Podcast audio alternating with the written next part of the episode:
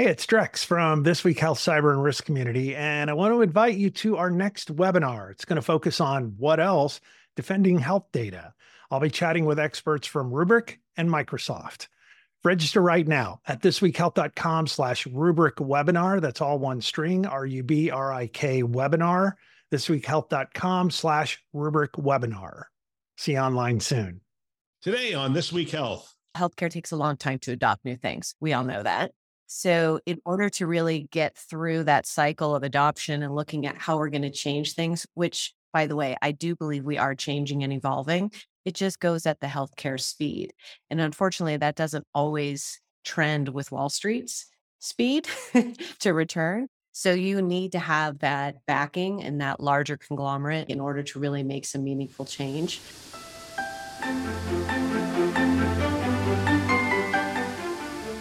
It's Newsday. My name is Bill Russell. I'm a former CIO for a 16 hospital system and creator of This Week Health, a channel dedicated to keeping health IT staff current and engaged. Special thanks to CrowdStrike, Proofpoint, ClearSense, Meditech, Cedar Sinai Accelerator, TalkDesk, and Dr. First, who are our Newsday show sponsors for investing in our mission to develop the next generation of health leaders. All right, it's Newsday, and we have a lot to talk about today. We're going to talk about a little M&A stuff. We're going to talk Walmart United Health Group.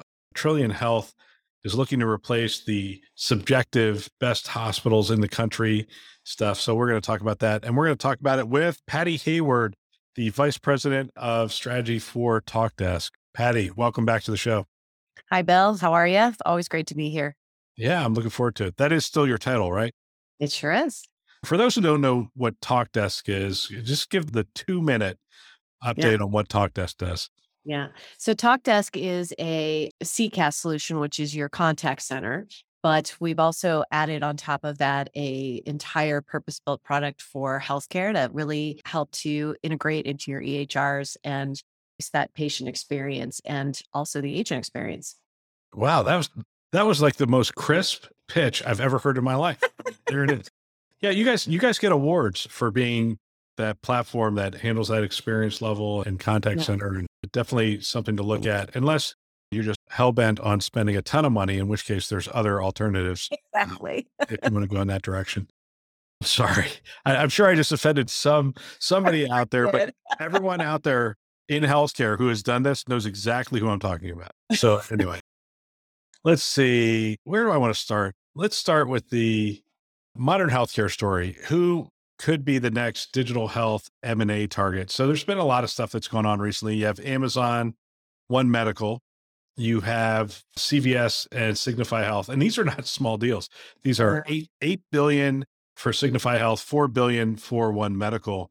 And we're seeing these roll-ups and uh, it's interesting because you have modern healthcare goes out and interviews all these people and the thing that struck me on the people they've interviewed is they all make money from these kinds of transactions. So they're like, yeah, this is indicative of this is going to continue. It's going to continue and grow. So neither of us are going to make a ton of money from the next uh, major M&A activity. Do you think this is indicative of what we're going to see coming down the pike in the next year? I, I do.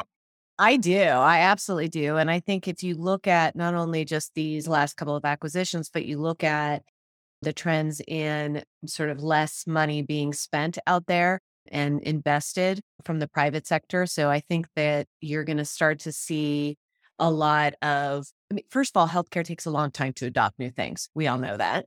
So, in order to really get through that cycle of adoption and looking at how we're going to change things, which, by the way, I do believe we are changing and evolving, it just goes at the healthcare speed.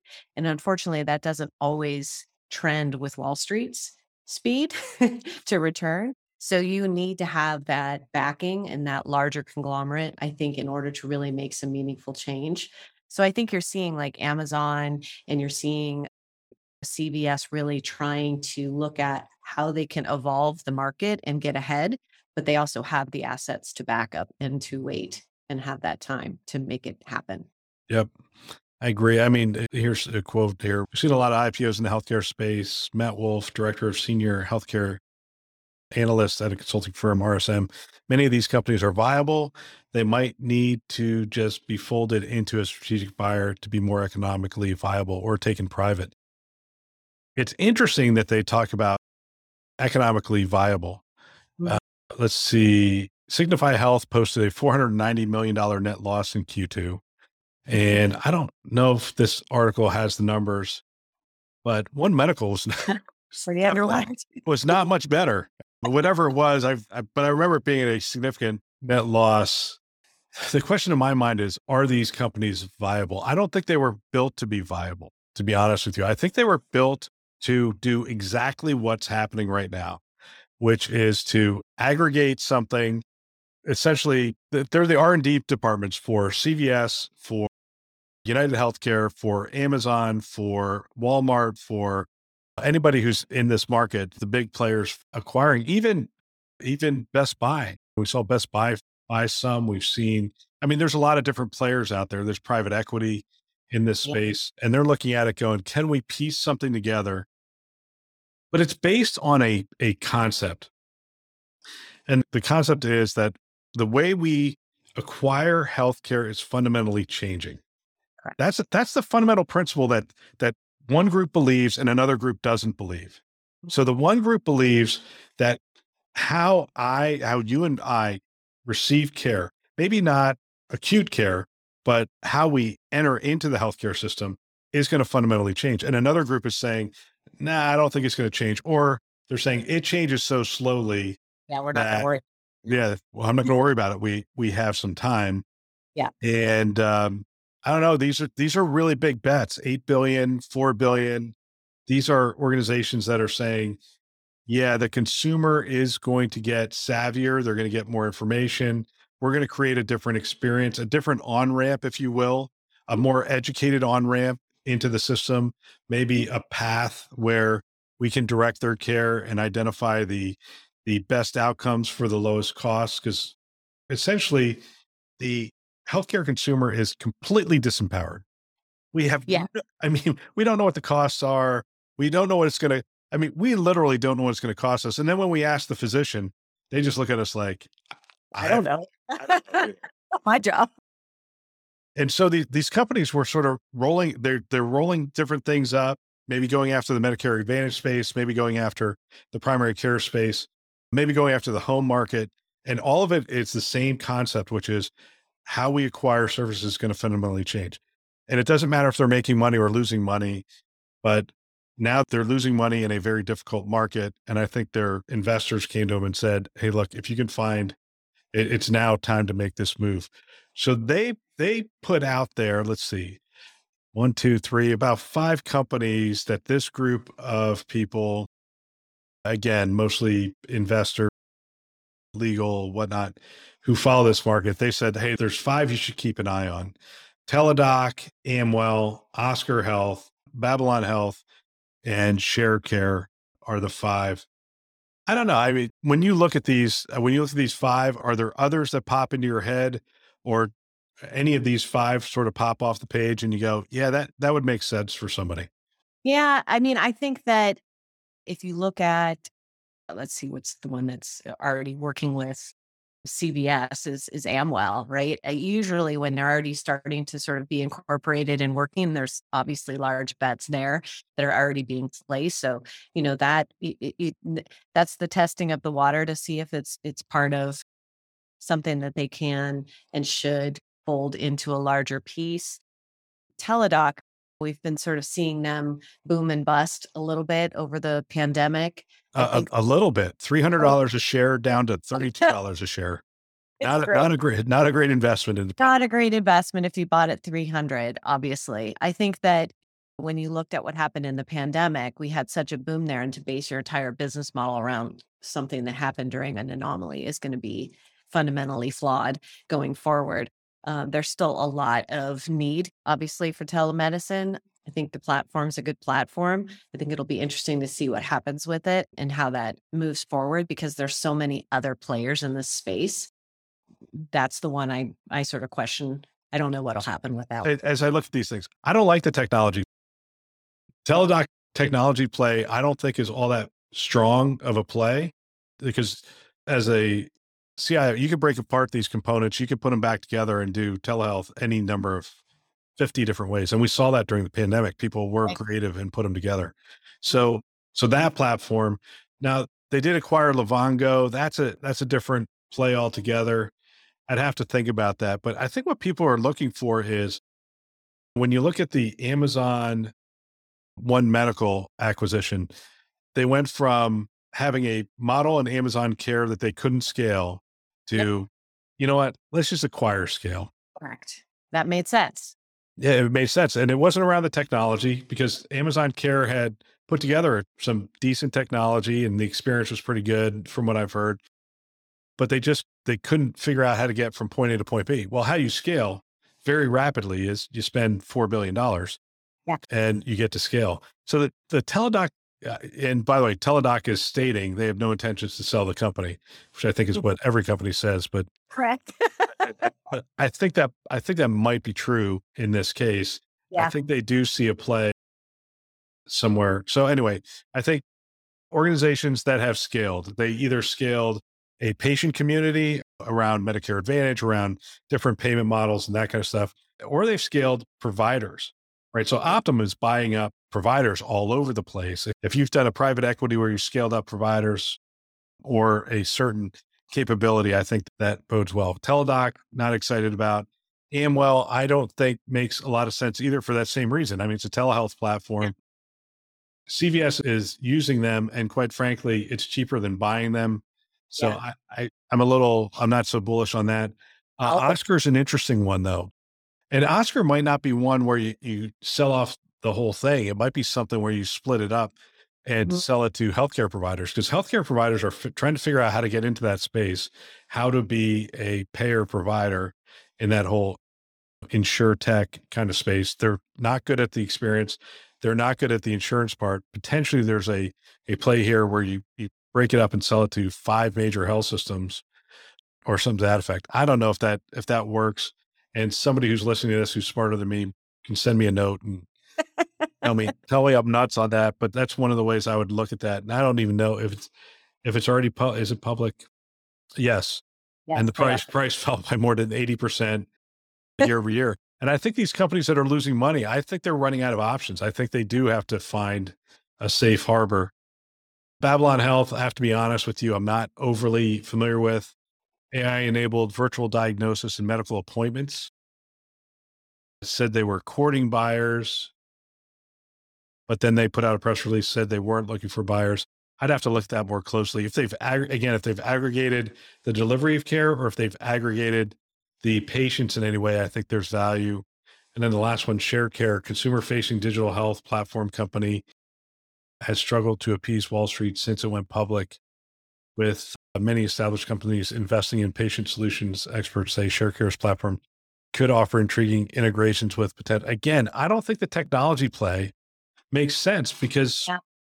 Eh, quite know, frankly, some of these companies already have great tech platforms, so I don't Yeah. know they're going to grab something new unless it incorporates something really unique and different that can open a space they don't currently have or expand exponentially, like we saw with One Medical and Signify. it's a lot cheaper to just hire some really great technologists and say, "Hey, we want something that looks like ShareCare." Yeah, And- and, and yeah, build it and go do that. What you want to buy though is the scale. If ShareCare had like aggregated a million patients or a couple hundred thousand uh, doctors or something to that effect, now you're looking at something going, yeah, Yeah. that's going to take six or seven years to to do. Let's go ahead and jump on that. On the list that you think should be? I think there's going to be uh, the the only one from a technology standpoint. I think there's going to, there's an opportunity for roll up is in the security space.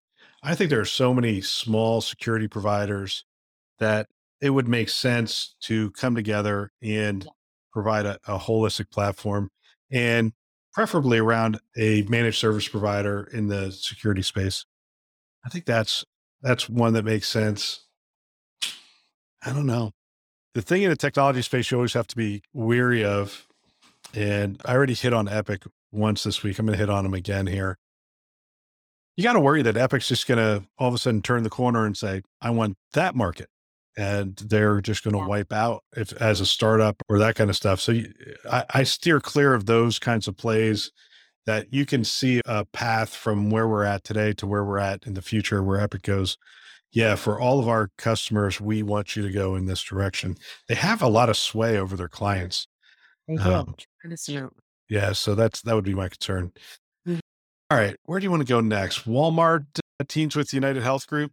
This is one yeah. of the major players. Actually, this is two of the major players coming together. So yeah, I was going to say this isn't just one. This is this is. I love this combination. I think it's a really intriguing one based on a couple things. You think about the reach that Walmart has into especially the rural areas. I mean, there's Walmarts all over the country and the ability to co-brand Medicare ad- Advantage plans I find really intriguing.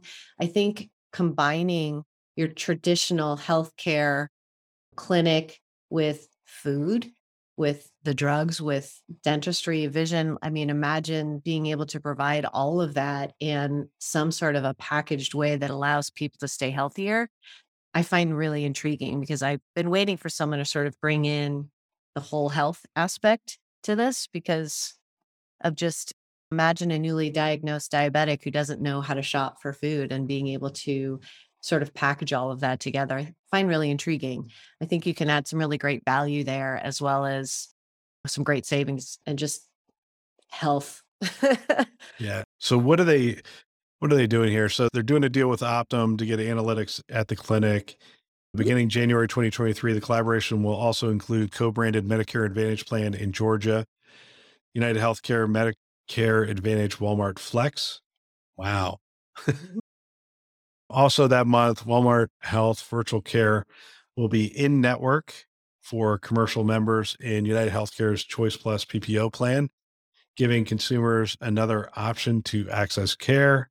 And eventually, the collaboration aims to serve even more people, including those across commercial and Medicaid plans, by providing access to fresh food and enhancing current initiatives to address social determinants of health, over the counter and prescription medications, and dental and vision services. This is, let's see, Walmart CEO Doug McMillon said in a statement this collaboration puts the patient at the center of healthcare by leveraging the strength and complementary skill sets of two companies to accelerate access to quality care. And Walmart Health has 27 locations Arkansas, Florida, Georgia, Illinois, offering primary and urgent care, labs, x rays, diagnosis, behavioral health, dental, optometry, and hearing services. It's important to note a lot of people, when I say Walmart Health, they're like, oh, you mean that little thing when you walk in the front right. door? And that's not what we're talking about. In 27 of their locations, actually, not all 27 of those locations, but in a lot of those locations, they've cleared out parts of their parking lot and they've put a full blown clinical office building there, which has the ability to do primary care, urgent care, imaging, diagnostic.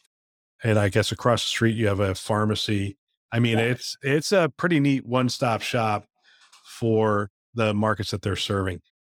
I'm going to make it a point. I'm going up to Orlando in the next couple of weeks. I'm going to make it a, a point to swing by one of these and take a look.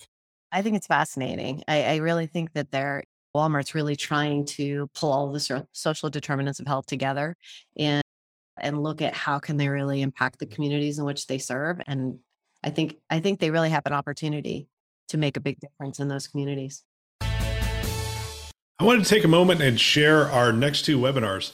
On September 29th, we are bringing you Patient Room Next Improving Care Efficiency. The patient room is evolving inside and outside of the four walls with guests from Intermountain Healthcare, Monument Health, and HCA Healthcare. We will discuss machine vision, ambient listening, AI, care companions, and much more. So you want to uh, check that out. It's September 29th. You can find that on our website, thisweekhealth.com in the top right hand corner. Next, we have delivering better patient experiences with modern digital infrastructure. On October 13th, we will discuss multi cloud, three pillars to modernize health IT, and a blueprint for creating an agile digital infrastructure without impacting the quality of care. These webinars both have five episodes that precede them, and you can view them before the webinar to learn more and to formulate your questions. When you register, you can put your questions right in there. Would love to hear them And you can uh, register for both webinars, as I said earlier, at thisweekhealth.com. Top right hand corner, you'll see our upcoming webinars. Click on those and sign up. Love to see you there. Well, we're seeing a lot of health systems, especially in rural locations, struggling right now. We're seeing their budgets are tight, and we're seeing some cuts that are, how do I say this, beyond what is normally considered a normal cut. So you're seeing positions get cut that you sort of scratch your head and go, wow, that's that's the, that's to the bone. I mean, when you're cutting that position, that's that's pretty far. Walmart traditionally has figured out how to scale in these rural locations incredibly well. Do you think they will be able to scale healthcare into those rural locations and provide the care that's going to be necessary in those spots? I think it'll be interesting to see if they can do that. It's a, as we all know, it's a lot of expense. And they've all done a great job. Walmart's always typically done a great job at the cost and the buy side of things so that they can offer the prices that they need to offer in these rural communities. You obviously have a much more difficult time to do that. But can they do things like offer those, but then combine with telehealth to maybe offer some things more remotely, but have the phlebotomist there to pull the the labs and to do some of those different things. It'll be interesting to see how they pull it all together. But there's definitely issues in those communities with access to health. And again, I, I go back to loving the fact that they're also looking at the whole piece and not just the care delivery, but also all the things that impact care in between visit health with healthy foods and just different access like that not everybody has that access. All right, Patty, but this is cynical bill. Cynical bill's coming. Okay. I, I just want to make sure. I mean, I see, I see providing access to fresh food and enhancing current initiatives to address social determinants of health. I just want to make sure that it's not just press release material. In theory, Walmart's already in that community. They're already offering access to fresh food. The question becomes how does a partnership with United Healthcare and Walmart go beyond we have a store here that has fresh produce and and quality items. It'll be interesting to see if if I don't know if if some sort of program is put together that that knits this all together. And I would like to see it knitted with technology as well, really understanding the demographics that they're serving and maybe personalizing solutions to different part yep. of that demographic. Maybe adding some gamification in there, different ways that they can get people to sort of think about the things that they need to do in a different way. Yeah, I so I've always been bullish on gamification because I, I, I love games. I'm a little competitive, and uh, even right now, I mean, between my family, so my my yeah. son, my daughter, and myself all have a weight loss thing going on between us because when we do it on our own, we don't seem to get to where we want to get to. Correct. And, and so we each threw a little bit of money in because my I have all adult kids. We each threw a little bit of money in. We're all doing this thing. And then we're tracking it and we can see how each other's doing and that kind of stuff. This whole gamification thing. Have we seen any companies really come forward on gamification yet and really move the needle? See a few, like, okay, Apple Watch, right? You can compete. I right. with my son multiple times. I always lose because he lives in San Francisco and walks everywhere. and I work in my house. yeah, so exactly. For you to do that, you'd have to walk between the kitchen and your office at least a thousand times. It's just not worth it. Nob Hill down into the financial district and back, and he's already beating me. But you know, there's definitely some things out there. I think there needs to be more. I think I was actually just reading an article about that over the weekend about the gamification and ways to kind of get yourself to do more activity is and a lot of it was around competing and setting goals and trying to beat different things but the ultimate piece was visibility to someone who you're competing with so that you had this accountability so if someone can kind of pull some of those things together i think it's interesting to look and see what kroger's doing around scoring the baskets and different things like that around food be interesting to see if they could kind of Walmart decides to roll all of that up with the partnership. They haven't announced that, obviously. It's all in my head. all right. All right. Here's our here's our last story. Our last story is Trilliant Health. And we've talked about some of the material that they've released before. It's really interesting stuff. Trilliant Health, and they're like a data aggregation and analytics company. unveils evidence based hospital comparison app. So let me give you a little bit of this. These top hospital lists are often based on subjective measures. As a remedy, the analytics and market research firm developed benchmarking tools based on quantifiable data points most relevant to hospitals. Following up on, well, they followed up on some stuff they did. Trilliant said they're going to be looking at 2,000 acute care hospitals, and they're going to be looking at claims of over 320 million Americans. That's just about all of them. I mean, I think the population is 330. So 320 million with claims. That's uh, data sources such as CMS and other things. So what are they looking to do? The 800 plus top 100 hospital lists may be useful for marketing campaigns, but they are useless for developing evidence based strategies. Trilliant Health CEO Hal Andrews said in a statement. That's interesting. Evidence based strategies depend on accurate benchmarks against relevant peers. The healthcare industry is both capital intensive and capital constrained, and applying mathematical rigor to benchmarking and strategic planning reduces the risk of suboptimal capital allocation for healthcare providers, suppliers, and payers. The company has published a free public version of the benchmarking visualizer app online that allows users to select a hospital and review 10 most similar organizations in regard to care quality alone and as an aggregate measure. Meanwhile, customers will be able to dig deeper into the tool and customize their comparisons around specific measures. For instance, patient mix or market share. Trilliant Health Chief Research Officer said. All right. So I with them yet? It's pretty fun. it's pretty interesting. And by the way, this article's in Fierce Healthcare. It's called Trilliant Health Unveils Evidence Based Hospital Comparison App. I've often thought some of these lists are kind of silly. You see the top 10, top 50, and then I pick mm-hmm. up a magazine on an airplane and it'll say the top 10 surgeons. And I'm like, and anytime, anytime I see that, I just sort of go, all right. Right. And how much do they pay to get in that? yeah. And the reality is on US News and World Report, when you get into that or some of these others, they essentially then go to each health system and say, would you like to utilize our our emblem that we've made, and then they make um, a mint on on marketing the fact that they've come up with this top 100 list and it's prestigious to be on that top 100 list and people don't recognize it for what it is. It's a marketing thing. So when somebody tells me hey we we're the, we're in the top 10 cardiac centers in the country there's there's there's validity to it. I'm not saying there's not validity to it. I'm just saying it was done by a really smart group of people who said, How can we make money from healthcare in marketing? Yeah. And they came up with this thing. And now you're you're helping them because yeah. you put it on every billboard across the country. So now we think that being the top 10, top 50 by ranking of X means yeah. something. I like this data based I love being able to actually dig into the data, which I actually spent some time before we spoke to just. Oh, what'd you find?